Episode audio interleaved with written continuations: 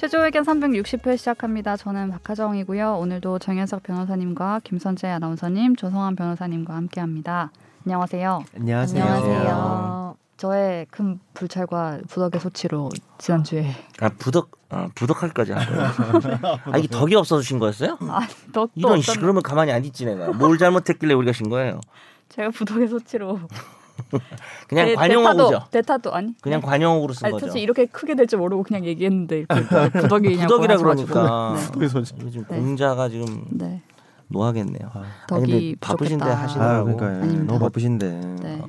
일, 일이 좀 아유. 월요일에 갑자기 너무 일이 겹쳐가지고 제가 감당을 격주 못했습니다. 아, 방송이 돼 버렸네요. 지금 죄송합니다. 띄엄띄엄. 이러려고 한 건 아니었는데. 네. 아무튼 하여튼 박하정 기자 탓이라는 것을 네, 명확하게 네, 저희 탓이 아니죠. 네. 인정. 좋아하네요. 다제 선재 잘못입니다. 선재 선재 저 째려보고 있었어. 얘기하는. 거. 너 하정이 편이야? 왜 저 이렇게? 누구의 편도 아닙니다. 근데 분명한 건 내 공정합니다. 분명한 건 내 편은 절대 아닌 것 같아. 누구의 편도 아니니까 아니겠죠. 아니야, 근데 특히 아닌 것 같아. 아니 그런 건 없어요. 네. 제가 제가 5월 청구하는 운동 아니야, 8일 날 청구하는? 네. 먼저 제가 한번 쉬어야 된다고 말씀드려가지고 그걸 통으로 쉬다 보니까 올해 두 번 쉬게 되는 그런 네, 이런. 다 제 불찰이죠. 아, 시작은 너였구나. 네네네. 이런 부덕한 것들. 5월달에 많이 찾아뵙지 못해서 예, 가족의 음. 가정의 달인데 네, 아유, 죄송합니다. 많이 아유, 찾아뵀어야 고생하고 되는데. 있죠 지금 다른 네. 업무가 많으셔가지고. 하지만 저희 세 명도 다른 업무가 많다는 걸 알아주세요. 그러니까요. 그건 아니고. 그럼에도 제가 이렇게 펑크를 냈다는 사실에 아니야, 근데 뭐 어쩔 수 방법이 없었죠. 별짓을 진심어린 다 해봤는데. 사과를 드립니다. 청취자 여러분께도 예. 한 저는 달에 어제 그 두 번 하는 방송이 되어버려서. 네. 저는 앞으로 어제 이렇게 체포 하죠. 영장이 발부된 네. 의뢰인과 어허. 어, 어떡해. 어떤 죄로 릴레이 어떤 죄인지 비밀이에요? 말하기 좀 마약입니다. 어, 또 마약입니까? 마약은- 제가 지금 마약 기획 연속 맞아. 하고 있는데. 어, 가정의 달. 마약으로 수감을 그거 좀 그만 연결해요. 그래서 체포되셔서 지금 유치장에 계신가요? 아니 그냥 영장과 일단은 네. 일단 발부됐고 오늘 아. 조사 받으시면서 네, 자동으로 아마 네. 집행이 되지 않으실까. 음. 그러면 그럼 이제 마치고 가셔야 돼요. 조사 받은 그렇죠. 거 입회하러. 구속영장까지도 연결되면서 이렇게 네. 실질심사와 함께 음. 준비를 무조건 발전하게. 반성하라고 그래야겠네요. 마약은 준비를 너무 느끼하게 하는. 마약은 무조건 반성하라고 일단 나오잖아요. 검사를 하면 무조건 마약의 나오니까. 양형 기준 중에 그러니까. 중요한 건 뭐가 있을까요? 마약의 양형 기준 중에 뭐 물론 뭐경뭐 여러 번 한 게 아니다라든지 그렇죠. 투입량이라든지 다른 네. 단순, 사람은 다른 단순, 사람 아니야. 투약. 투약. 제, 제가 인터넷에서 들은 거는 다른 사람 하나 이렇게 짝대기요. 해주면은 아. 네. 공적 아, 불어- 네. 불어주면. 불어주면은 아. 줄어들고 그런 전략 아니에요. 마약은 무조건 제일 크죠. 네, 마약은 뿌리를 뽑아야 되기 때문에 음. 그 나름 그 거의 그런 전략이라고 들었는데 갑자기 그 생각 안 난다. 나너 실무에서 멀어져 있었나 네. 보다. 플리바게이닝 음. 어. 뭐, 그렇죠. 뭐까지는 아니어도 네. 우리나라에는 플리바게이닝 제도가 우리나라에서는- 없죠. 네. 근데 마약은 좀 유사한 게 있죠. 그렇죠. 그런가 봐요. 그럼 10명이면은 막 곱하기 10으로 줄어들거나 그러진 않죠. 3일 있다 나와. 왜냐면 100명 해가지고. 진짜 열심히 나도 찾을 것 생각하면서 불어야 될 거 아니야. 그 몇 명을 그렇죠. 불지. 나의 상관과 막 음. 이렇게. 그렇죠. 상선놀이. 네, 네. 약 때문에 기억이 잘 안 날 거예요. 그래서 정신이 오락가락한 사람들이고 네. 중요한 거는 투약도 범죄로 이어질 수 있잖아요. 요즘 음주운전 심각한데 그러니까 그냥 자기 몸을 그렇죠. 배리는 게 마약 아니라 운전하면 투약이 범죄예요. 투약도 아 근데 아, 말을 잘못했네요. 어. 더 큰 범죄로 이어질 이어질 수 수 있다. 뭐 이런 얘기죠. 재활과 치료가 중요하다는 얘기를 제가 하고 있습니다. 계속. 아 중요한 그냥- 거죠. 요즘 집중으로 예. 가둬놓는 게 능사가 아니다. 조금 더 하고 뭐. 아, 10대들도 엄청 많이 하기 때문에. 가두면 아, 더 배워서 나온다던데. 만 새로운 12세가 이렇게 SNS로 접촉해가지고 편의점 택배로 받아서 막 마약류 산다니까요 요즘에. 그 김동욱 나오는 뭐 타임머신 타는 이상한 K 드라 K 뭐 보모 드라마 제가 가끔 보는데 네. 과거 80년대 가니까 애들이 그 네. 본드 아, 산에서 본드 불다가 막 걸리고 이러더라고요. 네. 와, 그 요즘 그런- 아무도 본드 안 불잖아요. 본드 아무나 살 수 있고. 그런 느낌으로 이제 마약류를 하는 거죠. 근데 향정 애들이 사상 아주 아이들 막 그냥 고차원이 돼 뭐, 버렸네. 그 심각하다. 요새 치료 도와주시는 분, 언론에 많이 나오시는 분 그분이 자기가 학생 때 마약을 시작했는데 약국에서 감기약을 엄청 사다가 아. 음. 맞아, 많이 그렇게 하는 하시는 분 마약처럼 많대요. 뭐 그렇게 된대요. 하세요. 그렇게 그렇죠. 시작했다고 예. 하던데. 다이어트 약 이런 거 하- 하고 마약 사범들이 이제 구치소 구치소 안에서 새로운 거 너무 힘들면 배우죠. 감기약 감기약을 음. 맞아, 맞아. 예, 해서 하고 하죠. 슬기로운 그러니까. 빵 네, 근데 빵상에 나왔지. 저희 의뢰인 이분은 이제 그 국적 자체가 미국 분이신데 뉴욕주에서 일단은 대마가 합법화인 상황에서 뭐 한국에 들어와 있다가 이제 미국에서 들어오시는 분한테 약간 부탁을 해서 음. 대마를 약간 들어오려는 그런 약간 거였는데 제가 음. 단위를 별로 잘 몰라서 10파운드라고 하길래 10파운드? 금액만 아니, 아니, 10 파운드라고 미국인데 왜 해서- 달러 아니고 파운드? 아니, 그, 그, 그 무게 무게. 무게 네, 아 파운드. 파운드. 무게 파운드. 아. 그게 되게 작은 양인가 보다 근데 했는데 엄청 많은 거 아니에요? 환산하니까 네. 그러니까. 4.5kg 예. 나중에 할수 있는 어, 양이야. 평생 네. 피우 피우겠구만. 아, 네. 음. 9천 회분 양 아. 9천에요? 네. 그냥 뉴욕 가시는 게 낫지 않나요? 그 정도면 그 들여오는 걸 그냥 감수하는 거기 것보다? 합법화돼 있는. 어. 아, 우리나라는 우리나라 사람이 가도 합법은 아니죠. 그렇죠. 네. 예, 우리는 합법화 되어 있는 그렇죠. 곳에 가서 해도 우리나라 사람 이제 음. 속인주의로 음. 처벌을 받죠. 그렇죠 마약 심각합니다. 진짜. 심각합니다 요즘 사건 사고가 너무 많아요. 뭐 비행기 문을 열지 않나. 그리고 여성 그 피해자에 대한 그 폭력 범죄가 네. 아, 진짜 맞아요. 많더라고요. 이건 근데 음. 집탐을 해봐야 뭐 집탐 뭐 이렇게 심각하다 이거 말고는 병자들이 많다. 아, 이런. 그건 그거는 제가 봤어요. 교제 폭력, 그러니까 데이트 폭력이라고 사인. 부르는 그 그때는 네. 폭력에 그게 뭐가 안 된다던데. 저- 또 쿠팡이에요. 아니에요. 뒤에는 안 읽은 거예요 마지막에. 죄송해요. 제가 공부해서 근데 광고를 이번에- 보라니까. 아니 뭔가 스토킹 광고만 스토킹은 보면 다 되는데 알려줘요. 스토킹은 되는데 어. 네. 뭔가 안 되는 게 있었어요. 이번에 살인한 오늘 그 방송 끝나기 케이스는 전에 제가 얘기합니다. 네. 그 경찰에서 뭐 해드릴까요 했는데 여성이 그렇게까지 할 필요 없다 해서 가던 길에 죽었잖아요. 음? 맞아요. 아우 스마트워치랑 동행해드릴까요 했는데 본인이 원하지 아니다 않았다고 해서. 괜찮다라고 네. 했는데 그 가는 길에 근데 하여튼 요즘 유- 유- 내가 그걸 보니까 계속 관련된 게 뜨는 건지 요즘 기- 요즘 사건이 많은 것 같기도 한데 그냥 뭐 주차 시비하다가 이 등치 이만한 남자가 오 어, 맞아요. 여자를 폭행한- 주고 그 사람 무슨 보디빌더 출신이라며 그런 뭐 것들. 네. 그거에다가 와 이거 세상이지만 끝간데 없이 가는 것 같아요. 무섭습니다. 너무 궁금한데요. 저- 남자인 저도 무서운데요. 맞아요. 그러니까 진짜 약간 그런 거 싸움을 배워야겠나? 무슨 사회 네. 그 생활을 할 때 어떤 어떤 사람을 만날지 모르기 때문에 항상 이렇게 조심해서 이렇게 다니는 느낌? 쭈구리 느낌으로. 어 쭈구리 느낌으로 씨. 다니는 느낌이 있어요. 왜 우리가 그러고 살아야 이상한 되지? 사람이 너무 많은. 약한 사람을 괴롭히는 사람이 많아서 최악입니다 정말 약한 음. 사람을 괴롭히는. 네 저희가 2주 동안 못 빼가지고 네. 또 아쉬워하시는 분들의 댓글이 꽤 있었습니다. 네, 날로 막는 청사진도 뭐 많이 쌓였겠네요. 네 실상을 확인해 볼까요? 네. 조성환 변호사님의 댓글을 읽어드립니다. 일단 네, 팟빵의 반격의 첫걸음님이시네요. 또 휴방입니까? 저 못 참습니다. 정현섭 변호사님 인스타에 악플 남겨서 달게 고소미 받겠습니다. 이거 자체가 악플인데 악플 지금 정현섭이라고. 아. 정- 지금 현석 또 변호사님. 휴방이냐고 네. 하신 정도의 열혈 시청자가 혹시 그러니까 있다까지 법적인 걸 네. 피해 가시려고 정현섭이를 한 게 아닐까요? 오, 이 사람 이거 나중에 뭐라고 잠깐만. 하면 변호사님한테 얘기한 거 아니에요? 네. 찐 애청자임을 드러내시는 겁니다. 이런 건이 고소가 되는지 케이스를 좀 찾아봐야 이름을 잘못 쓴 경우 의도적으로 이름을 이거 예전에 권지윤이 저 지각할 때마다 부르던 거예요. 초창기 음, 때 네, 정현섭 아, 이렇게- 변호사님. 진짜요? 네. 그렇게 하셨다고. 이분 제- 그때부터 어, 인스타까지 뭔가- 아시는 정치적- 분이. 정치- 뭔가 진짜 마음에 아쉬운- 안 들 때 정현섭이 예, 되시군요. 그렇죠. 이분이 마음에 드시면 정연섭, 인스타를 알잖아요. 싫으면 현섭. 네. 네. 그만해. 그래서 인스타에 연석 러우라고 돼 있는데 맞아요. 뻔히 아, 알면서 러우. 현섭이라고 썼다는 것은 저격하겠다. 아 너무 부끄럽다. E ESTP 티셔츠 입- 입은 사진 푸사로 해. 그거 입고 강의하는 사진. 그새 뭘 찾아봤어. 그거 입고 강의 중이에요. 강의 심지어. 아니야. 강의 아닙니다. 뭘 그거 가르치고 아직 있는데? 해놓으셨어요? 그거 옆에 선욱이에요. 선욱이 자른 아, 거예요. 셀카 찍고 그 있나? 여기서 손으로 여기 찍은 거 찍은 아니야. 여기. 네. 아, 나는 손을 올리고 있어서 음. 강의 사진인 줄 알았네요. 확대되나요? 확대요? 이거 되나? 확대 안 돼요. 그래서 돼요. 해놨어요. 어. 요새 돼요. 난 안 돼. 아, 여기 여기 배경이시구나. 음. 마팔 없음. 마팔 없음이 아니고요. 팔로워 수를 보세요. 몇 천 명이잖아요. 아니 마팔 안 해준다고요. 아 네. 네. 제 팔로잉은 안 하죠 제가. 실수로 선사기는 이렇게 뭐예요? 선사기. 정현섭 변호사님. 음. 여덟 팔로우 할 뻔했는데 실수로. 선사기가 뭐예요? 선사기요? 네. 뭐 선택형, 사례형, 기록형인데 별로 의미는 없는 것 같아요. 왜 이 줄인 거야? 방송에서 별로 의미 없는 얘기인 것 같아요. 왜 줄였냐? 아 제가 처음 그 단어를 썼죠. 아, 네. 진모는 뭐예요? 그만해요. 진더벨 모이점이에요. 진모는 요즘 애들도 쓸 텐데. 음. 진모. 네. 아무튼 네. 고소미. 하여간 아, 반격의 첫걸음님 하여간 아, 네. 찐 애청자이십니다. 그다음에 김짜장 그만짜장님께서 또 시간을 쪼개서 음.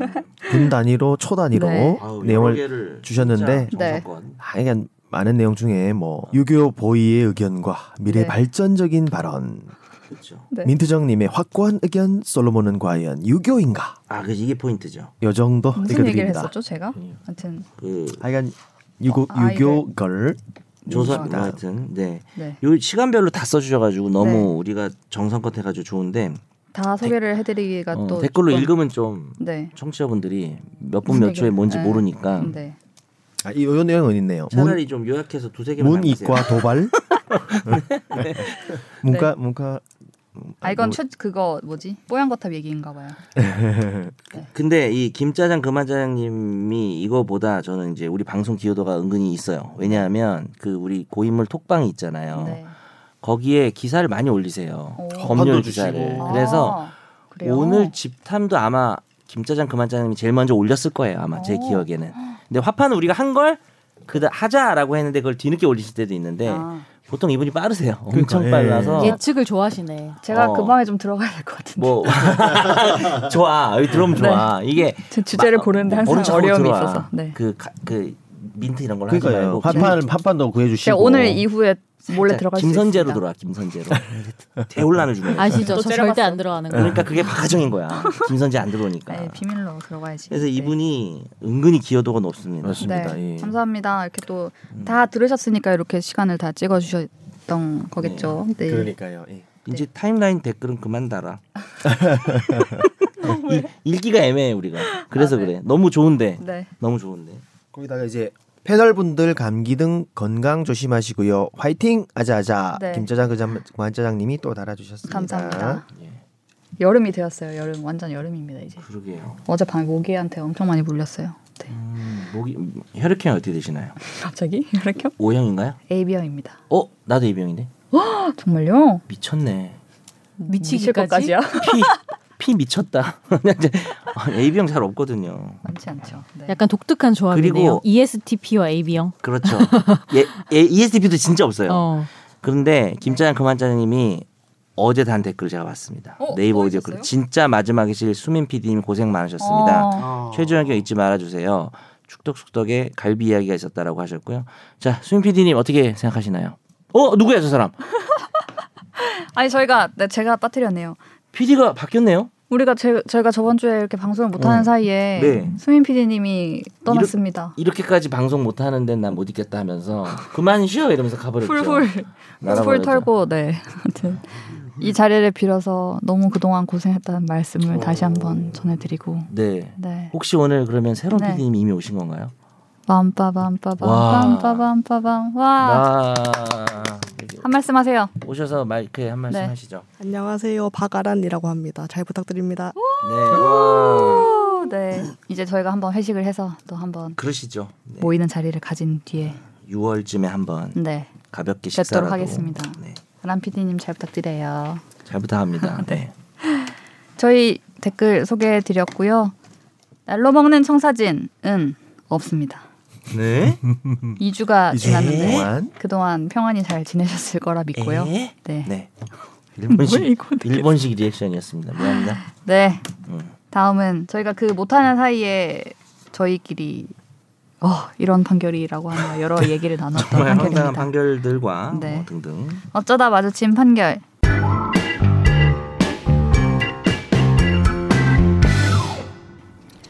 A씨는 미성년자이던 시기 온라인을 통해서 30대였던 전업 주식 투자자 B씨를 만났습니다. A씨는 성인이 된 이후로도 B씨를 지속적으로 만나서 경제적 지원을 받았는데요. 대신 증권 계좌를 관리하며 주식 거래를 해주기도 했습니다. 이후 반포 세무서는 A씨가 4,300만 원의 이자 소득을 얻고 이후 세건의 부동산을 취득하자 자금 출처 조사를 벌였는데요. 그 결과 B씨로부터 9억 3천여만 원을 입금받은 사실을 확인하고 증여세 5억 3천여만 원을 부과했습니다. A씨는 이에 불복해서 소송을 냈는데요. 이 소송에서 조건 만남의 대가로 받은 돈이고 따라서 무상으로 받은 행위가 아닌 만큼 증여로 볼 수가 없다고 주장했습니다. 그리고 최근 서울행정법원은 이 소송에서 원고 패소로 판결했습니다. 조건 만남 대가로 받은 9억이라고 제목이 되어 있는데 대가로 받은 어떤 용역에 대한 내가 수익 인 것인가? 용역. 네네. 아니면 증여인 것인가? 이거 이 돈을 어떻게 봐야 됩니까? 법원은 지금 증여라고 본 거죠? 증여세를 네네. 부과했으니까. 그렇죠. 네. 뭐 예를 들어서 그냥 그냥 서로 성관 성매매와 아닌 거에 이제 구별이 할 수 네. 있잖아요 우리가 네. 사귀는 사이야. 근데 뭐 남자든 여자든 한쪽이 돈이 많아. 음. 한쪽이 돈이 없어 좀 힘들해. 네. 그럼 이제 계속 도와줄 수도 있는 거잖아요. 사귀는 사이니까 안 도와줄 수도 그렇죠. 있는 거고. 그럼 다 증여예요? 그건 다 중요하죠 사실. 어. 근데, 근데 많이 도와준 거라서 문제가 된 건가? 그러기보다는 혹시? 어, 금액이? 구억, 구억. 이게 또 미성년자니까 미성년자니까 아, 문제가 된 네. 것 같은데 그러니까 뭐 여러 가지 쟁점이 있지만 사귈 때 근데 우리가 성관계 할 수 있잖아요 사귀니까 그리고 돈을 줄 수 있는 거잖아요 뭐 남자 여자를 떠나서 네. 그럼 그것도 뭐 아주 넓게 보면 그러면 성매매냐 한쪽에서 이렇게 도와주고 사실 이 구별이 어느 선에선 될 거예요 아마 그죠 오로지 정말 성관계 어려운 것 백- 같아요.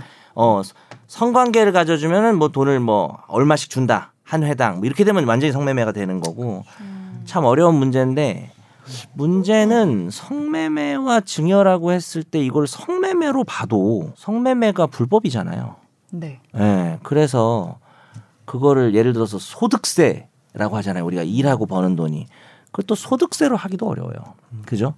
물릴 수가 없는 거죠. 이 이 돈 자체가 불법적인 돈이기 때문에. 예, 그러니까요. 그래서 쟁점이 좀 여러 가지 있는 것 같은데 어쨌든 이분은 예전에는 본인이 뭐 판결 받을 때 그 형사 사건에서 성매매가 아니라고 주장하기 위해서 음. 우리는 연인 관계고 네. 단순한 증여다. 네. 성매매가 아니다라고 얘기를 한 게 결국 오. 이제 세무 당국에서 어 그래? 그러면은 이렇게 많은 돈을 성매매가 아니고 연인 관계에 준 거면은 그거는 확실히 증여잖아요. 네. 예, 그래서 증여세를 물리는 그런 상황이 온 거죠. 그러니까 뭐라 그래야 되지? 딜레마에 처한 거죠. 이분은. 음, 하나를 골라야 되네. 그렇죠. 예. 그러니까 성매매가 아니라고 어, 사랑해서 연인관계 사실 우린 진실은 모르지만 네. 뭐 미성년자하고 성관계 가진 것 자체가 이렇게 돈이 결부되면 다 이거는 성매매가 되거든요. 그리고 돈의 사실. 음. 금액이 크긴 크다라는 생각이 금액이 그냥 좀 주기에는 음. 너무 크죠. 예, 금액이 너무 크죠. 그러니까 성매매. 그만큼 사랑의 크기가 클 수도 있는 거죠. 근데 사실. 근데 만약에 여기서 본인이 나는 아무리 사랑해도 9억 못 줄 것 같아. 본인이 만약에 나 이거 성매매다. 어. 성매매 대가로 이제 뭐, 와서 이제 말을 바꿔서. 어, 성매매 대가로 이렇게 많은 금액을 준 거다 나는. 예. 라고 주장했으면 예. 증여세는 안 내나요? 그럴 가능성이 좀 있지 그냥 않을까? 성매매로 처벌받고 증여는 아닌 거죠. 어. 예. 어, 그렇죠. 엑스가 이렇게 커도 그렇죠. 그러니까 뭐 세, 세무 현실적으로 이렇게 큰 건 뭘 좀 매겨야 되지 않냐라는 네. 강력한 의지는 있겠지만 정말 이게 네. 성매매다 완전 성매매다라고 음.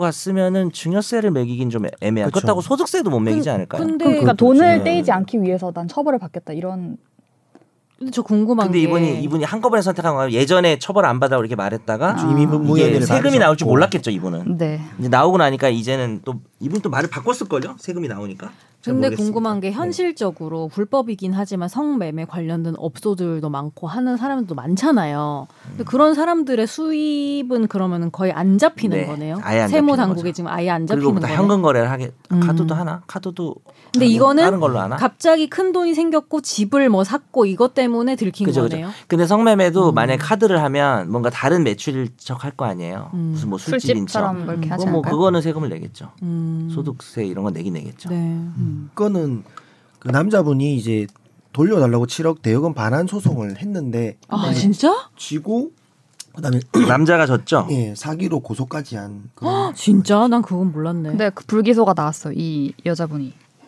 그러니까 그쪽에선 이긴 거죠 네. 네. 대여금 반환에서는 연인 관계라서 대여가 아니 그땐 또 대여 쟁점도 있어요 대여냐 그러니까. 증여냐 음. 성매매 대가냐 연인 관계도 대여할 수 있잖아요 그렇죠. 음. 그 그런 소송이 많아요. 많습니다. 돌려받으려고 예. 그러는데 증여다 하면 이제 이 대- 빌려준 사람 내지는 준그 사람이 음. 지는 거고. 근데 요번에 세금 내라 그러니까 조건 만남이라고 말하신 거예요, 이 여자분이. 또 말을 막 말을 바꾼 거죠. 아. 본인 왜 이렇게 뭐 목이 몰입이 메요, 했어? 오늘. 지금 너무 아, 과몰입한 거 아니에요? 하늘 물이 드세요 빨리. 어. 네. 누구 쪽에 몰입한 거예요? 세무 당국에 몰입한 거예요? 아, 세무 당국은 받았네, 돈을 지금. 네. 유일한 위너네 여기서. 이 돈의 성격이 진짜 애매한 그러네. 세무 당국이 음. 승자네요. 다른 주장도 했어요. 9억 중에 5억이 다른 미성년자 성매수 혐의로 구속된 B 씨가 그러니까 남자 남자분인 거또 다른 사람이 있어? 음. 음, 다른 그 사람이 위자료 명목으로 자기한테 준 거라는 주장도 했대요. 아니야. 약간 자기, 자기를 두고 다른 사람과 뭐 이렇게 해서 위자료 명목을 줬다는 얘기인가?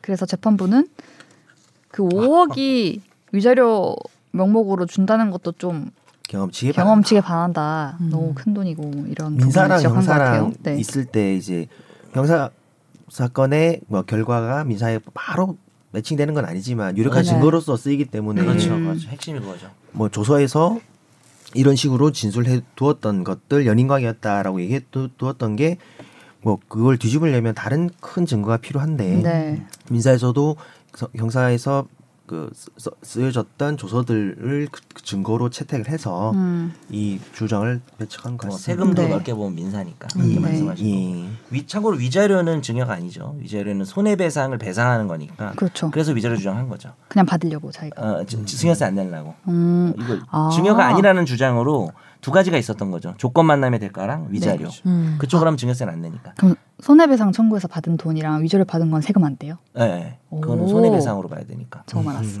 아. 예. 네. 좋은 정보네요. 먼저 이게 대여금 소송을 했다가 네. 또 치고 고- 형사로 고소했다가 또 무혐의 나고 증여세를 부과하니까 부과처분 취소 소송까지 한 진짜 네. 이분도 열일하셨어. 대단하신 근데 증여세는 못 막은 거지. 지금 한 한 건으로 몇 개 지금 어쨌든 뭐 항소심에서 화이팅 하시기 바랍니다. 뒤집을 수도 있잖아요. 민형사가 언제나 똑같이 가는 건 아니니까. 반포세무서하고의 대결. 예, 음. 네. 흥미진진하네요. 예. 네, 알겠습니다. 다음 판결도 하나 더 있어요. A 씨는 연인 관계이던 피해자와 돈 문제로 다툰 뒤 휴대전화가 차단당하자 9차례 메시지를 보내고 29차례 전화한 혐의로 정보통신망법 스토킹 처벌법 위반으로 재판에 넘겨졌습니다. 1심과 2심 모두 징역 4개월을 선고했지만 일부 공소 사실에 대한 유무죄 판단은 갈렸는데요. 1심은 문자와 전화 모두 스토킹 행위라고 봤습니다. 하지만 2심은 부재중 전화 기록을 남긴 행위는 스토킹으로 처벌할 수 없다고 봤는데요. 최근 대법원은 다른 판단을 내렸습니다. A 씨는 스토킹 범죄 처벌법 위반 혐의 일부를 무죄로 판단한 원심을 깨고 사건을 부산지법으로 돌려보냈습니다. 예. 엄청난 사건입니다. 대단한 사건이에요. 야. 저희가 우리가 했던 거잖아요. 그 사건이 음. 그래서- 올라간 건가요? 예. 아 똑같은 그 사건이에요. 예? 응? 똑같은 그 사건이에요? 예, 예. 우리가 아니 그 오. 부재중 전화. 그러니까 그, 그 맞아요. 그게 사건이 일심에서 대법원까지 이게 가서 무죄라서 좀 안타깝다. 이것도 부재중 얘기를 전화도 했었죠, 저희가. 선재가 그 얘기 하지 않았나? 이 음. 부재 뭐라 했지? 실제 경무섭단 겪은 그랬나? 겪은 사람 있다고 아, 겪은 사람 있다는 얘기도 음, 하고 못 써요 핸드폰을. 부재중 뭐 스물 몇 통 찍혀 있으면 얼마나 아니 찍혀 있는 게 문제가 사람이 아니고 그때 무섭네. 얘기했던 거는 그걸 계속 아. 걸기 때문에 핸드폰 사용을 아예 못 해요. 쓰지도 못한다. 쓰지 못해요. 음. 음. 그게 만약에 업무에 사용하는 폰이면 업무 방해도 되는 영업 방해도 되는데. 음. 이 사건 그 재판 연구관께서 또 우리 최종 의견을 들으셨네요. 어, 오, 아 농담인데. 어, 어, 진짜요? 아니 농담이래. 요 아, 농담이야. 네네. 진지하게 네. 들어서- 진지하게 또 들었네. 네. 어. 와, 너무 진지하시고. 우리가 지금 요즘 재판부에 깜짝 주는 놀랐네. 영향이 너무 커지고 있죠. 예. 어, 아니 근데 법원이 우리의 영향을 안 받았으면 좋겠네요. 이게 얼마나 많겠어요 실제로. 그렇죠. 이런 게 얼마나 많겠어요. 음. 근데 이거는 스토킹 중에 부재중 전화가 여러 개 찍히는 거는 흔한 일일 수 있어요. 엄청 흔하죠. 엄청 흔한 일일 것 네. 같아요. 응, 전화를 하는데 안- 내가 안 받으려고 하면 이런 일이 바로 생기는 거니까. 음. 네. 어쨌든 법리 정리를 좀 해보면 네. 스토킹 처벌법에 보면 이제 음향이나 글을 도달시켜야 처벌받거든요.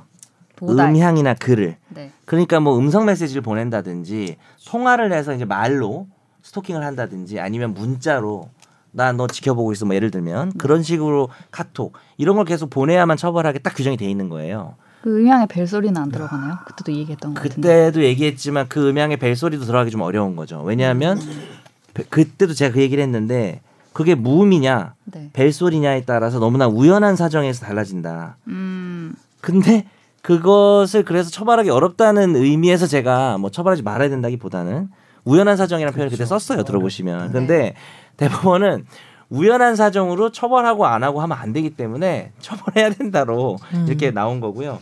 이 대법원 판결의 핵심은 음향이나 문자를 도달을 시켜야 되는데 이 사람이 어 그러니까 부재중 전화는 사실 원래 무죄 논리는 뭐냐면 그 폰에서 찍히는 글자잖아요. 부재중 전화가 오면 부재중 전화 뭐 일곱 통. 네. 그러니까 그거는 그쪽에서 보낸 문자라고 보기는 어렵죠 사실. 스토커가 부재중 면화- 전화 몇 통이라고 글을 보낸 건 아니잖아요. 그 내용적인 게 전달된 건 아니죠. 그렇죠, 그렇죠. 네. 그래서 무죄로 봤던 건데 이번 대법원은 A 씨가 B 씨와 전화 통화를 원한다는 내용이 담긴 전파를 발신했고 음. 이 정보가 기지국과 교환기를 거쳐 B 씨의 휴대전화에 수신된 후 A 씨가 B 씨와 전화 통화를 원한다 또는 원했다는 내용의 정보가 벨소리, 발신번호 표시, 부재중 전화 문구 세 개. 존재를 과시한 거지. 네, 이 세 개를 통해서 결국은 이 법이 처벌하고 인- 하려고 했던 음향과 글을 도달시킨 거라는 거죠. 음. 오, 저는 이해됩니다. 됩니다. 이해가 아주 되네. 적극적으로 해석구나 네, 네, 네. 싶습니다. 그렇군요. 그리고 받는 사람 입장에서는 네, 사실 내용이 정확히 있는 것만큼이나 무서울 수 있죠. 그렇죠. 우리가 그때 그 얘기에 모두가 공감을 네. 했죠. 피고인이 피해자와 전화 통화를 원한다는 내용의 정보가 벨 소리로 변형되어 음. 도달했다고 평가할 수 있다. 이게 저- 진짜 제대로 하려면 음. 법을 더 명확하게 바꿔야 되는 거예요. 그렇죠. 아 저는 저는 이 판례 논리가 억지 같아요. 저는 이 어. 판례 논리에는 전혀 동의가 안 되고 사람을 처벌하기 위해서 이 논리를 문구를 만들었어. 가지고 너무 구차하게 확대해서 말도 안 되는 논리 만들었다고 생각은 해요 개인적으로. 어. 그래서 그때도 얘기했지만 법이 부족하다고 생각하고요. 음. 법이 이제 부재중 전화를 스토킹으로 처벌 안 하는 게 말이 되냐. 네. 그래서 그거를 빨리 국회가 네. 바꿔줬으면 좋겠는데 뭐 중요한 이것도 중요하지만 더 음. 중요한 여러 가지도 안 하고 있는 국회가 언제 할지 그게 좀 걱정이고 그래서 이제 역으로는 국회가 너무 안 하니까 법원이 이런 말도 안 되는 해석을 통해서라도 음. 처벌할 사람 그러니까 우리가 이 사람을 처벌해야 된다는 거는 다 동의하잖아요. 그러니까 처벌- 스토킹이다 이건 너무 괴롭히는 이거 너무나 거야. 스토킹이죠. 라는 건 근데 이제 깔아놓고 어. 거기에 이르는 길을 만드는 그렇죠. 근데 이제 우리가 권력 분립 뭐 이런 얘기 하잖아요. 네. 입법이 있고 사법이 있는데 사법을 통해서 사법 행위를 통해서 입법을 하면 안 되니까 그게 바로 확장 해석이거든요. 그렇죠. 이 법 규정을 가지고 막 너무 넓게 해서 그럼 국- 그럼 이제 국민들이 이거는 사실 처벌하는 게 저도 맞다고 생각하는데 네. 음. 이런 식이 반복되면 이제 법 규정에 대한 해석이 고무줄이 되니까 그렇죠. 그래서 이런 식은 좀 저는 억지라고 생각을 해요. 근데 상, 상당히 넓은 확장에서 결론은 해피엔딩인데 그건 맞아요. 결론은 뭐 요 자식을 요렇게라도 처벌하면 좋긴 하겠는데. 근데 궁금한 게 음. 그러면 몇 회부터 되는지 그렇죠. 근데 반복 스토킹 행위는 원래 음. 반복이라고 돼 있으니까 글쎄요. 뭐 그런 문제도 남는데 음. 음. 그리고 연인 어. 관계 아니면 예를 들면은 음. 그런 관계가 아닌 경우에도 적용이 되는 건지 어 연인 관계 그 아니면 더 적용되는 거 아니에요? 반대로 얘기하신 거. 연인 관계도 적용되냐? 아니 예를 들면은 네. 어. 뭐 회사에서 같이 일하는데 아. 전화를 안 아, 받아서 그러니까 그런 열 통 스무 통씩 할 그 수도 있잖아요. 질문을 이제 좀 다르게 해석해 보면 스토킹 의도 없이 뭐 이런 건가요? 그 스토킹인데 근데 뭐냐면은 직장 얘가 아, 상사도. 안 받아. 근데 네. 열 통씩 하는 사람 있어요. 아. 그러니까 이상한 사람인데 뭐 아. 일을 하느라 급히 찾아야 돼서 이런 거 말고 업무 그냥 때- 하는 거 아니 업무 아니 업무여도 열 통씩 하는 거 이상하잖아요, 사실은. 아, 그 얘기였네. 업무여도 업무여도. 열 통은 이상하잖아요, 사실은. 너무 급한 안 받으면 열통해야죠. 이상, 이상한 사람이 여기 있었네. 저는 이해는 안 돼. 요 왜냐면 여- 그러면 일단 기자 문자를 남- 세계에서 전화를 아니, 안 문자를 받는다는 건 있을 수 남기고 없는 일입니다. 음. 문자를 남기고 뭐 보통은 이렇잖아요. 안 아. 받으면 몇 통 해보고 안 되면 문자를 남기고 뭐 그래도 안 받으면 또 하고 뭐 이렇게 음. 되는 건데 근데 안 받는다고 그 자리에서 뭐 열통 스무 통씩 지금 전화를 하는 게. 뭐. 보셨다시피 이제 업무상 급하면은 열통도 할 수 있다는 사람과 그것은 좀 이상한 사람이라는 사람이 갈리기 때문에 아니, 어떤 그 상황인지 스토킹 처벌은 어려울 것 네. 같아요. 스토킹 처벌은 음. 어려울 것 같고 스토킹은 뭐랄까 괴롭히는 행위인데 물론 선재 생각에는 그게 그것도 괴롭히는 넓고 저는 음. 괴롭긴 해요. 그거는 이제 저는 열통 누가 한다 이런 그럼 바로 그건 직장 내 괴롭힘으로 이제 음. 우리가 좀 아 해야 그렇네 방법이 아, 있네. 그렇게 해야 될것 그거 같아요. 예, 그거- 방법이 있네. 자, 솔루션 드렸습니다. 어 솔루션 있네. 네. 그러면 그리고 하영 기자님 직장 내 괴롭힘 조심해 주시고요. 아, 저 열통씩 안 해요. 안 하죠? 예. 아홉 통. 아니 그걸 앉은 자리에서 열통을 하는 게 아니라 지금 너무 급하고 뭐 기자실이라 그러신 것 방송을 같아요. 연결해야 되고 막 이런데 어. 전화를 안 받는다. 그럼 전화를 했다가 끊고 한 1분 있다가 또 하고 야. 뭐 이런 뭐 앉은 자리에서네요. 네. 근데 저도 여러 번 할 수 있다 생각하는데 열통은 이상하다는 거죠. 음. 어떤 상황에서든. 걔가 응급실에 있지 않는 이상 열통은 두 자리 나는 정도 이해할 수 넘어 없어. 두 자리 정도 넘어. 어, 두 자리는 사실 두 자리 아니어도 제가 힘들 급한 일 있으면 아홉 통까지 힘들긴 할게요. 해요. 네. 저는 웬만하면 싫어하긴 합니다. 많이 하는 거. 네. 아니 아까 열통 카톡 남겨 놓을게요. 카톡 남겨 놔. 네. 어. 네, 아, 알겠습니다. 문자를 남기면 되니까 사실은. 그렇죠.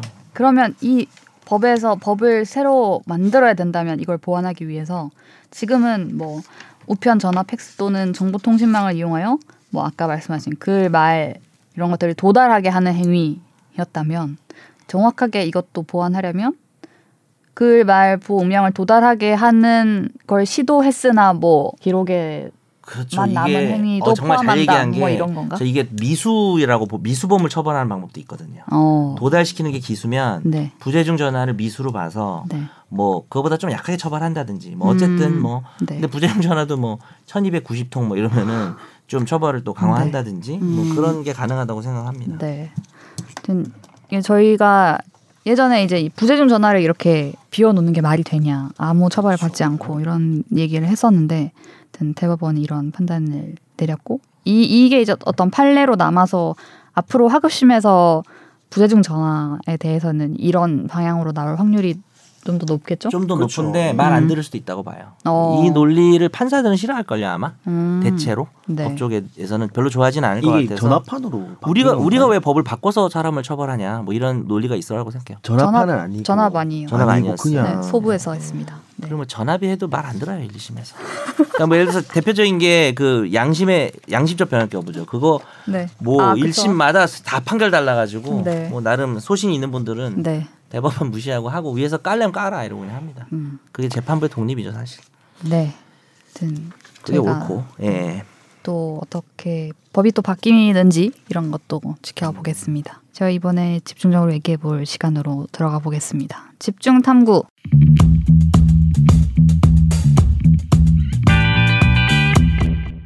지난 20일에 한 인터넷 커뮤니티에 이런 글이 올라왔었대요.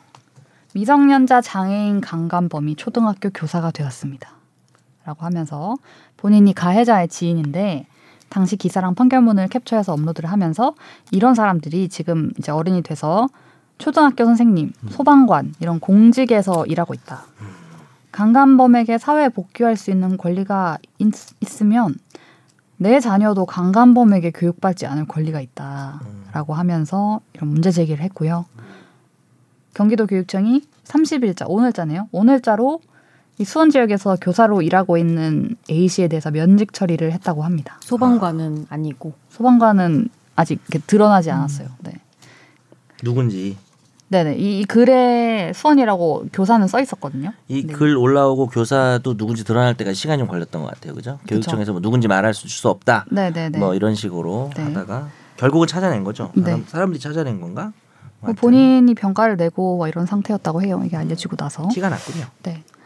이렇게 과거에 범죄를 저지른 사람이 지금 뭐 윤리 의식과 도덕성이 매우 요구되는 직업을 갖게 된다면 우리는 어디까지 이를 허용해야 할까요? 라는 네. 질문을 오늘 좀 던져보려고 합니다.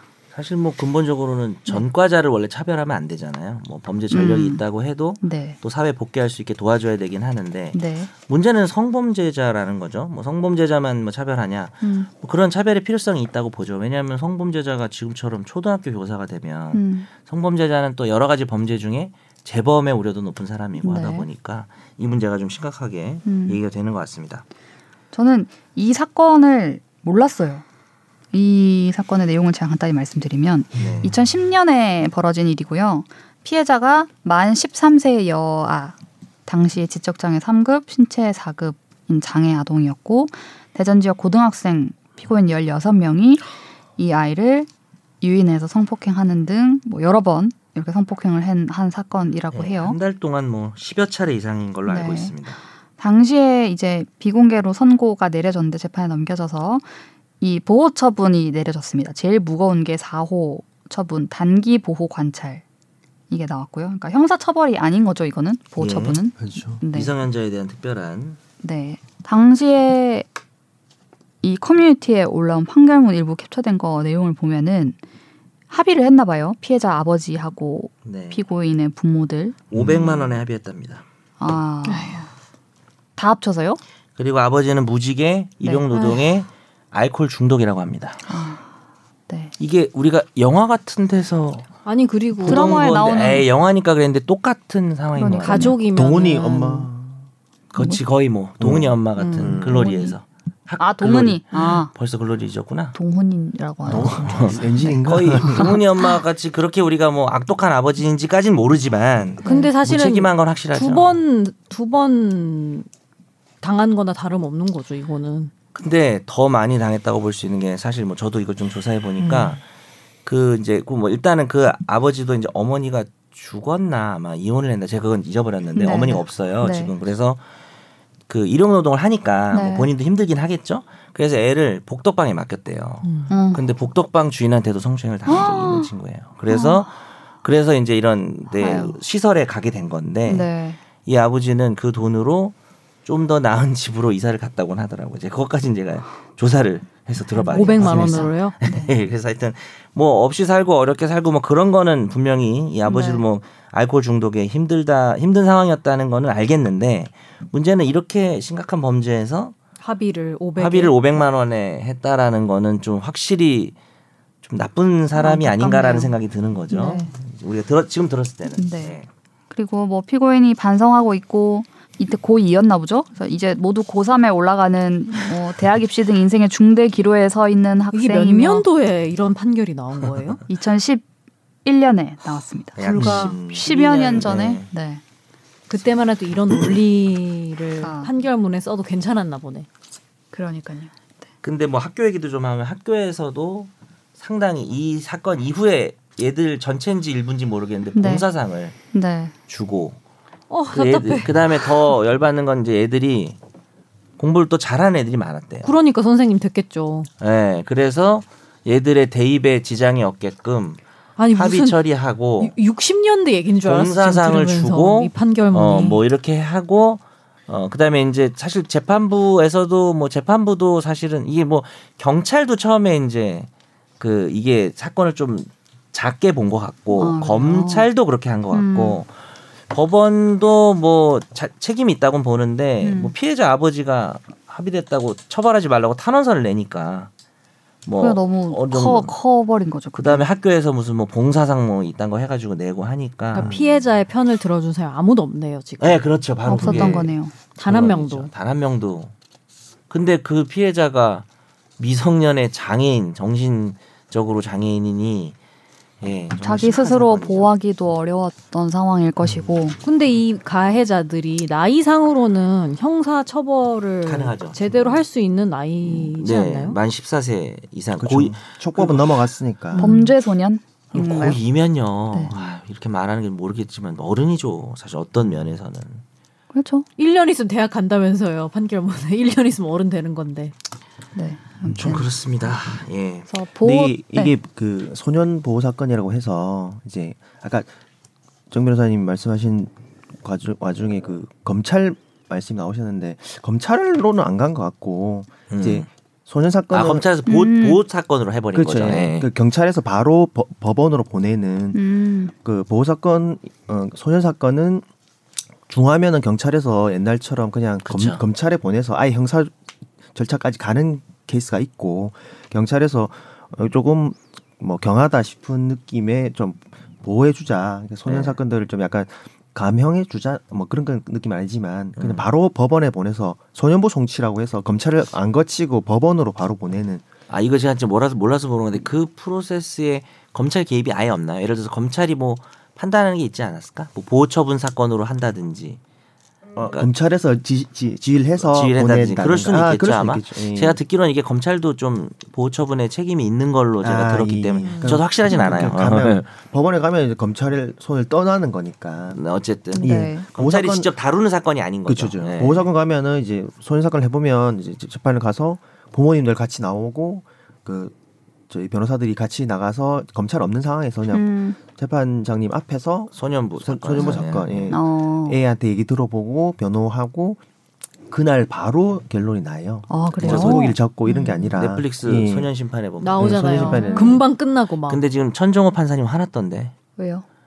저 아니 자, 이건 너무 얘, 얘 주제가 옆으로 새지만 소년 심판 넷플릭스에서 어떠한 그 언급도 안 해주고 네. 아예 그냥 허락도 안, 얘기를 몇 개 물어보더니 그냥 쓰고 근데 이제 이분이 판사님이니까 음. 이걸 막 법적으로 문제 삼으면 본인이 좀 그렇잖아요. 그래서 말 못 하고 있는 것 같던데 아, 본인이 난리도 아니 한번 네, 나중에 한번 찾아보십시오. 넷플릭스에서 일을 드럽게 잘못했다는 네. 어. 그러니까 뭐 예를 들어서 그런 일이 네. 판사가 어차피 영리행위를 못하니까 뭐 그런 건 있는데 그리고 이분이 이게 뭐 행사를 하면서 법원에서 이게 뭐 넷플릭스 소년 심판에서 있었던 나왔던 내용이다라고 했더니 넷플릭스 그거 못 쓰게 하고 뭐 어? 그렇게 했다던데요. 그래서 내가 그렇죠. 반대로 판단해가지고 이 소년 심판 욕해야 되는 건가 하고 자, 세히 찾아보지 않았습니다. 어. 네. 여러분 찾아봐 주세요. 예, 저는 확실한 그 정보는 그분 없습니다. 걸 이제 음. 따와서 당연히 누가 봐도 구분인 게 예를 들어서 거기 김혜수가 이름이 십은석이란 음. 말이에요. 근데 천종호 판사가 이름이 천십호예요. 십호를 많이 내려가지고 근데 아. 거기서 심은석인데 십은석이라고 불리거든요. 십호를 많이 내. 그런 건 뭐 완전히 그분이죠. 음. 그분 얘기라는 건 지금 아무도 부정 안 하는데 그냥 몇 개 에피소드만 물어보고 그냥 음. 갖다 썼다 그러더라고요. 아 이 얘기 앞으로 몇 옆으로 쓰면 싶으면 장기 아니에요. 소년은 정치. 네. 각자 찾아보십시오. 판사님은 이 사건에 대해서 어떻게 생각하실지 궁금하긴 하네요. 음 그러네요. 음. 아니면 뭐 그러니까 음. 미성년이나 장애인 성폭행 피해자 대리 많이 하시는 우리 김예원 음, 변호사님, 변호사님. 얘기도 궁금한데 네. 제가 방송 오기 전에 페이스북 좀 찾아봤거든요. 요건 아직 언급이 없으셔가지고 네. 언급하신 게 있으면 또 제가 이렇게 내 얘기인 것처럼 소개를. 하려고 그랬는데 아니, 그건 아니고 소개를 하려고 그랬는데 네. 언급을 하시겠죠. 당연히 그분도 보호 처분이었던 거죠. 그래서 단기 보호 관찰이었던 거고 보호 처분은 형사 처벌이 아니고 소년법의 보호 처분은 그 소년의 장래 신상에 어떠한 영향도 미치지 아니한다. 이렇게 적혀 있습니다. 그러니까 뭐 어린 나이니까 다시 한번 뭔가 앞으로 커 갈 날이 많고 뭐 이런 취지겠죠. 이 어, 당연히. 자체는 당연한 거죠. 음. 네. 취업 제한 이런 거 못 한다는. 네, 이 자체만으로는 뭐가 되는 게 없습니다. 그래서 지금 보호 처분을 받았던 사람이 교사가 된다? 예, 암- 아무런 뭐가 잘못돼서 이 사람이 교사가 됐다 이런 것도 아니고 그냥 자연스럽게 된, 된 거죠. 음. 이게 할수 소위 있는 사회적 일이었고. 무죄 처분이라고 합니다. 왜냐하면 전과가 전혀 남지 않기 때문에 음. 그렇게 표현하기도 하죠 보호 처분을. 네. 그 제가 이걸 보다가 이 중에 가해자였던 한 명이 그 대학의 서울의 유명 사립대에 입학 사정관제 리더십 전형으로 입학을 했었는데 이제 뭐 봉사를 많이 했다 이런 내용 추천서 받아가지고 이제 냈는데 이 사건 내용은 하나도 없었던 거죠. 근데 이제 이게 보도가 되고 막 알려지면서 기사가 나오고 왜 어떻게 이 사람이 리더십 전형으로 이렇게 가냐 논란이 되니까 정시도 아니고 음. 네네 합격을 하- 합격을 했어요 입학을 했어요. 심지어 그래서 당시에 교육청에서 감사에 들어간 거죠. 왜 이렇게 추천서가 나갔고 왜 이건 누락이 됐고. 그 당시에 네네. 그래서 아, 당시에 반장도 하고 부반장도 하고 막 이랬는데 이런 걸로 지적이 됐으면 반장 부반장도 못하는 규정이 학교 있죠. 규정이 있었대요. 근데 이제 음. 그것도 다 무시가 된 음. 거고 이런 것들이 다 적발이 돼서 당시에 뭐 담임, 뭐 생활지도부장 정직 이런 징계가 나왔고 이 학생은 합격 및 입학 취소가 그 대학교에서 아, 취소도 나왔습니다. 했고. 음. 근데 이게 뭐 성범죄를 해서 이렇게 한다가 아니라 그냥 우리가 입학 서류 내고 할 때 허위로 허위니까. 내면은 취소되잖아요. 음. 그런 차원에서 이제 한 거고. 근데 사실 정시로 예를 네. 들면은 봤으면은 전혀 뭐 취소 안 되는 거 아닌가요? 그냥 거기에 수능 뭐- 수능 100% 전형 이런 걸로 음. 갔다면 정시를 했으면 뭐 그럴 취소가 안 수도 되죠. 있겠죠. 근데 뭐 그렇겠죠. 생기부에 이걸 적어야 되는데 그걸 누락했다 이랬으면 또 음. 문제가 될 음. 수는 있을 아 거고. 그럴 수는 있겠구나. 음, 네네. 하여튼 이게 발각이 돼서 이렇게 그 네. 당시에 됐군요. 이런 일이 있었는데 이 역시 아까 말씀드린 것처럼 성범죄 차원에서 막이 사람이 어떻게 어, 좋은 대학교에 와 막 이런 차원은 아니었으니까. 음. 그러니까 얘가 따내죠, 그죠? 얘는 네네. 지금 우린 교사가 된 사람 때문에 이걸 네. 하고 있는데. 음. 우리 옛날에 그 학폭 가해자 그렇죠, 그 그렇죠. 처벌 뭐 네. 그 입학 지소하는 뭐 그런 음. 얘기도 했었던 했었죠. 건데 그거랑 유사하게 음. 진행되어야 하는 거였던 거 아닌가 싶은데 음. 그러니까 어떤 사건이 그 이, 이 교사 건 같은 자체- 경우도 예. 교사요? 네. 아니 교사까지 아니고 이 하- 학교 말입니다 대학이나 뭐 이 대학이나 근데 네, 이건 학교에서 이제 그냥 그 허위 서류 때문에 이제 네네네. 입학이 취소된 거죠 네. 네, 그렇죠. 이번에는 그런 건데 그러니까 조변 말은 이제 이런 경우는 좀 불이익을 줘야 되는 거 아니냐. 예 저도 성범죄 같은 예, 경우는 그때도 음. 근데 규정이 없는 걸 어떻게? 그렇죠. 그렇죠. 저는 사실 그 학폭 사건이 대입에 과연 불이익을 주는 게 음. 옳으냐에 대해서는 좀 의문을 제기했던 사람이긴 합니다. 예. 학폭 사건 예. 당시에는 네. 기억하고 있나 보네요. 되게 왜냐면 저는 줘야 된다고 주장했던 아, 사람이기 예. 때문에. 되게 살기가 있어 네. 눈에. 근데 그게 예를 들면은 선생님이다 이러면은 아, 또 그런 것도 그러다. 네, 그러니까 그게 아, 학폭. 좀 더 그러니까 이제 그런 것 같아요. 네. 성범죄 아니고 이제 음. 학폭이야. 누굴 좀 왕따를 했어 막 이런 식으로 괴롭히고. 그 실제로 이 이거 근데 이번에 선생이 돼. 그럼 애, 자기 반 애를 왕따 시키겠네. 그럴 수는 그러니까 있네, 또. 언론에 어. 음. 나오고 나서 엄마들이 막 음, 혹시 우리 선생님 아니냐 막 이런 게 많았다면서요. 아, 그럴 수 있겠네요. 음. 네. 그러니까 성범죄는 진짜 사실 말할 것도 없고 왕따 사건의 가해자도 어, 저는 뭐 사실 대학 입시에 따로 불이익을 줄 필요는 없다고 생각하는 사람이었는데 근데 우리나라는 대학 교사가 입시가 돼요. 취업으로 바로 약간 음. 사범대 같은 경우는 바로 그렇죠. 음. 연결이 되니까 교대나 그러니까요. 음. 이런 데는 제가 아, 어떻게 교대- 입장을 좀 바꾸는 걸로 아니 아니요. 네. 바꾸지 마세요. 세 분 다 그러니까- 입장이 같은 거 어. 근데 또 교대 사범대만 뭐 못하게 한다 이것도 그것도 보호 좀 처분도 애매하니까. 못하게 한다. 아니 근데 뭐 음. 저는 성범죄에 이런 대해서는 문제. 당연히 막아야 된다고 생각을 하고요. 이제 학폭 얘기를 지금 하고 있었던 거고 사실은 네. 성범죄는 다르다고 생각해요. 좀 성범죄는 어떻게 막아야 됩니까? 어... 성범죄로 보호 처분을 받은 사람은 교대에 진학하면 안 그러니까 엄밀히는 됩니까? 형사처벌 안 받았는데 바로 그 문제네. 여기 이것이 핵심 질문. 다시 한번 해주시죠. 청취자분들이 잘 못 들었어요. 성범죄로 보호 처분을 받은 고3이 교대에 가고 싶습니다. 어디 서울교대인가요? 중요한 내용이 네, 아닌가요? 서울 교대에 가고 싶은데 그 생각 자체가 굉장히 뻔뻔한 아이디어이긴 하네요. 보호 근데. 처분 지금 기록을 이렇게 다 들으니까. 내라 대학 입시 때 해가지고 어 성범죄 안 돼 이렇게 해야 되나요? 근데 왜 나만 가지고 물어봐요? 음, 저도 생각하고 있어요. 네. 음. 근데 교육부에서는 자 이걸- 보호 처분은 못 바꾸는 거죠. 보호 처분 받은 애인 거죠. 네. 근데 범죄는 성범죄죠. 네, 이거는 보호 처분의 원 두 개의 충돌 아닙니까? 보호 처분의 원 취지는 네, 이 아이가 나중에 범죄를 어렸을 때 저질렀기 때문에 반성할 수 있는 기회를 주고 그러니까 이 기록을 남기지 말자는 음. 그렇죠. 사회적으로 그런 취지죠. 미성년 때니까 그 취지인데 하필 이게 또 성범죄에 마침 네. 성범죄고 또 하필 마침 교육계로 네, 초등학교 교사가 되고 그러면 싶다. 학원 강사 정도는 어때요? 요것도 문제 아닙니까? 아니 어차피 초등학교 교사. 너 나 빠져나갈까봐 그러는 거지. 네, 논리로 빠져나갈까 아니 나는 애초에 좀 이해는 안 되는 게 아 그 어렵네요. 서류 심사를 할 거 아니에요 어. 대학에서 네. 꼭 이게 법원으로 안 가도 서류 심사를 대학에서 하는데 서류를 통과했다라는 게 좀 신기한 포인트인 것 같아. 그- 교대를 갈 때 네. 왜 교대에서 보호 처분은 그냥 낼 필요가 없지 않을까요? 네, 성범죄를 아예 못, 낼 봤, 필요가 못 봤을 것 없을까요? 같은데요. 그렇죠. 전과 경력 조회를 음. 내라고 하지도 않아. 왜냐면 학적부에 성범죄자라고 안 써 내야 될것 있으니까. 그러니까 네. 예. 그럼 내야 되지 않을까요? 그 정도는?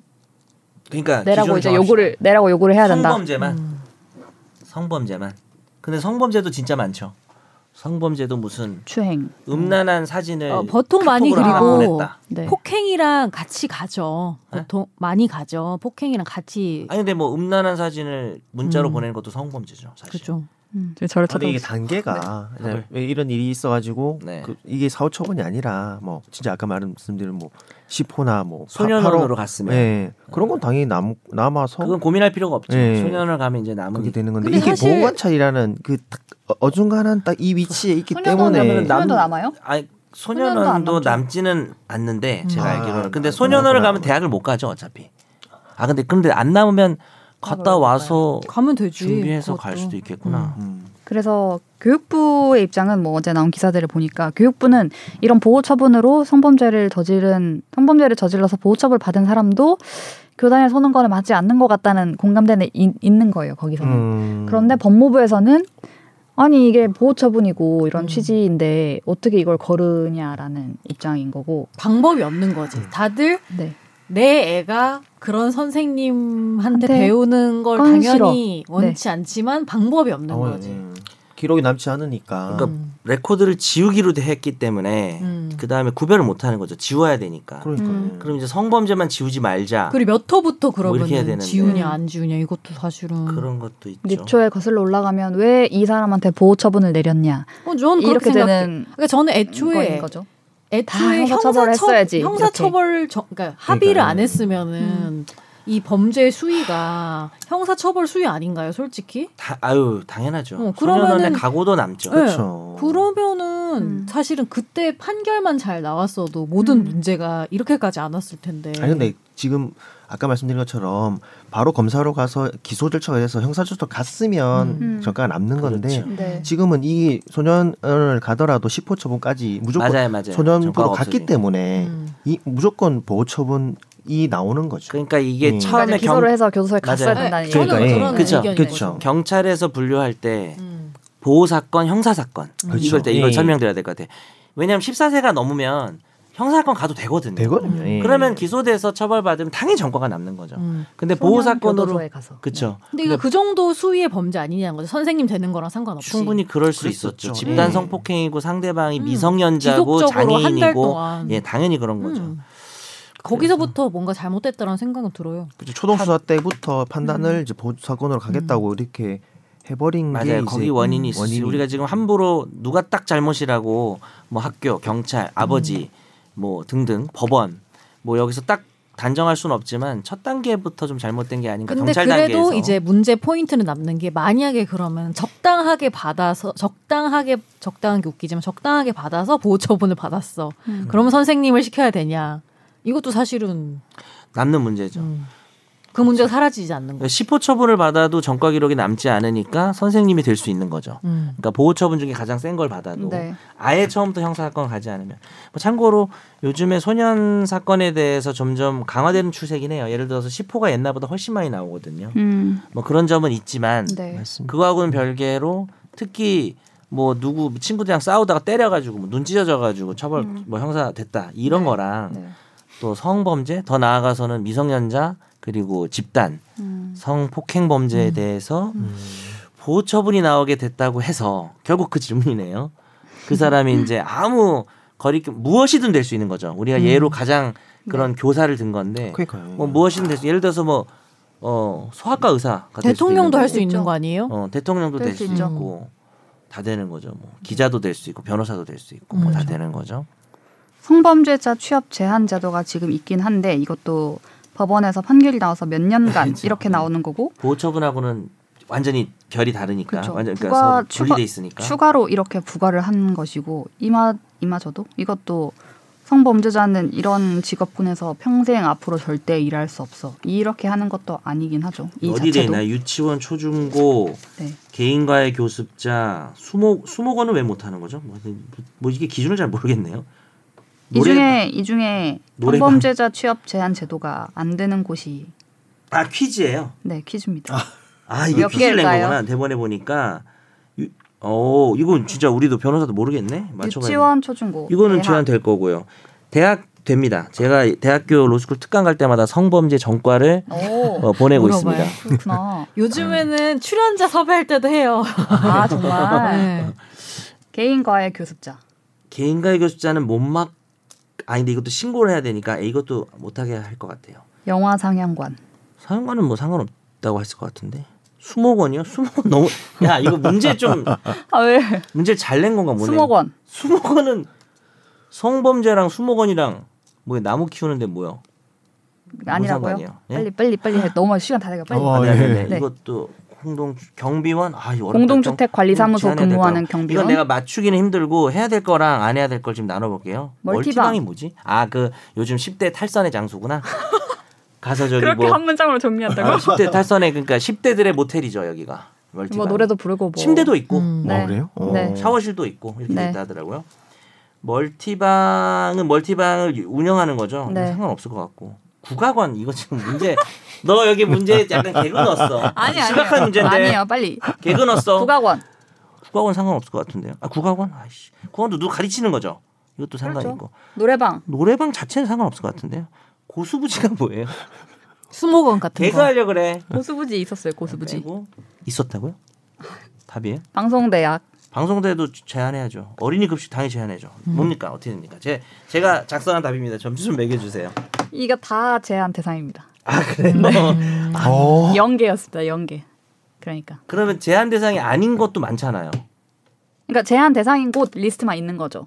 근데 그 그거 외에는 거기서 있는 다, 다 거 가져왔어요. 되는 거잖아요. 다 키즈 되는 카페. 네, 거. 이거보다 네. 더 많아요? 에, 더 많아요. 제가 10개만 뽑은 거예요, 지금. 아, 뭐 키즈 카페도 아마 제한 되겠죠. 음. 네네네. 고수부지 좀 설명해 주세요.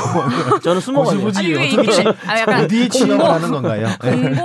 공공 공공 이용 시설 괄호에서 뭐 뭐 뭐 아, 아니 고수- 이렇게 포함돼 고수부지가 있었어요. 네. 진짜 옛날에 쓴 단어인데 지금 한강 아무도 안 고수부지. 쓰지 않아요. 여성가족부 음. 홈페이지에 고수부지가 적혀 있어요. 그러니까 한강공원 이게 아, 같은 옛날 사람이 건가 보다. 만들어서 그쵸 한강공원 같은 게 있는 거죠. 수목원도 이제 애들이 보러 오는 아, 그런 애들이 시설이니까. 견학을 오는구나. 네네. 어쨌든 애들과 접촉을 할 수 있는 아, 그러니까 생각을 약간 못했네요. 아, 그런 아이들이 느낌으로 마시는 받아들였어요. 곳을 다 빼야 되는군요. 아니 근데 그렇게 따지면 잘 돼 있네 이런 거는 웬만한 뭐. 어. 걸 다 배제해 놨네. 근데 배제 안 된 데도 많을 것 같긴 한데 엄청. 그러니까 지금 어떤 장소가 배제가 되냐 안 되냐가 중요한 게 아니고 그죠. 음. 그 사람이 배제가 안 되냐 안 되냐가 더 중요한 것 같은데 왜냐 웬만한 장소는 다 배제돼 있네요. 음. 어. 아 그러니까 이거는 다 배제돼 있으니까. 음. 그러니까 이게 그냥 성, 오처분이 성인 문제지.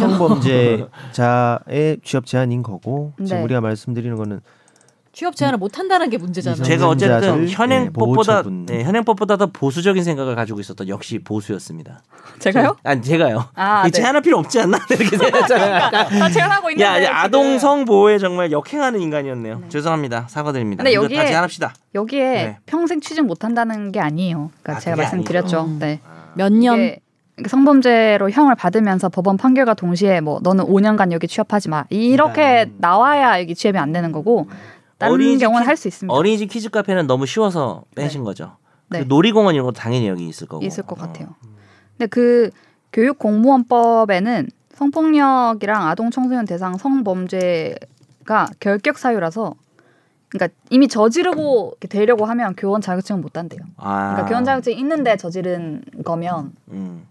징계하다가 뭐, 어 그런 거지만 뭐 예를 들어서 면직할 수도 있고. 아예 애초에 되는 거는 불가능. 성범죄를 저지르면 근데 저는 이 케이스 보면서 이 사람이 면직이 됐잖아요. 네. 근데 만약에 이게 부당하다. 네. 분명히 보호 처분 받았고 나는 이게 음. 삭제되는 걸로 했고 그것도 그럴 것 논의하지. 같아. 합당한 절차에 따라서 선생님 이 됐는데 나는 부당하게 면직됐다 해서 소송할 수도 있을 것 네. 같은데. 법에 따라서 했고 음. 소- 변호 서- 선생님이 되고 나서 음. 뭔가를 잘못한 건 아니잖아요. 음. 그래 소송할 것 같은데. 소송감인 것 같긴 해요. 네. 그럼 또 이제 국민들은 또 열받고 음. 그거 보면서. 어. 아니야 뭐 이러면서 하겠죠. 음.